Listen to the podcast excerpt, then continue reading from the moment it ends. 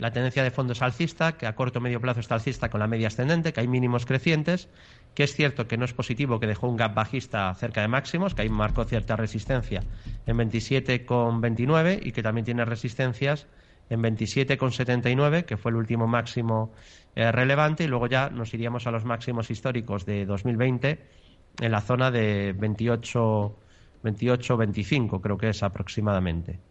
Entonces, bueno, mínimos crecientes, soporte en la media que pasa por 25.29 y en los mínimos de 25.38, 24.03, 21.99 y luego el mínimo de marzo 21.54. Y bueno, ojalá se tengan que contar noticias mejores respecto a que en vez de que se vayan las empresas de España, las captemos para que vengan aquí, ¿no? Ojalá pues eso cambie y, y nosotros seamos los que los que seamos capaces de, de atraer ese tipo de compañías ¿no? para que coticen en España.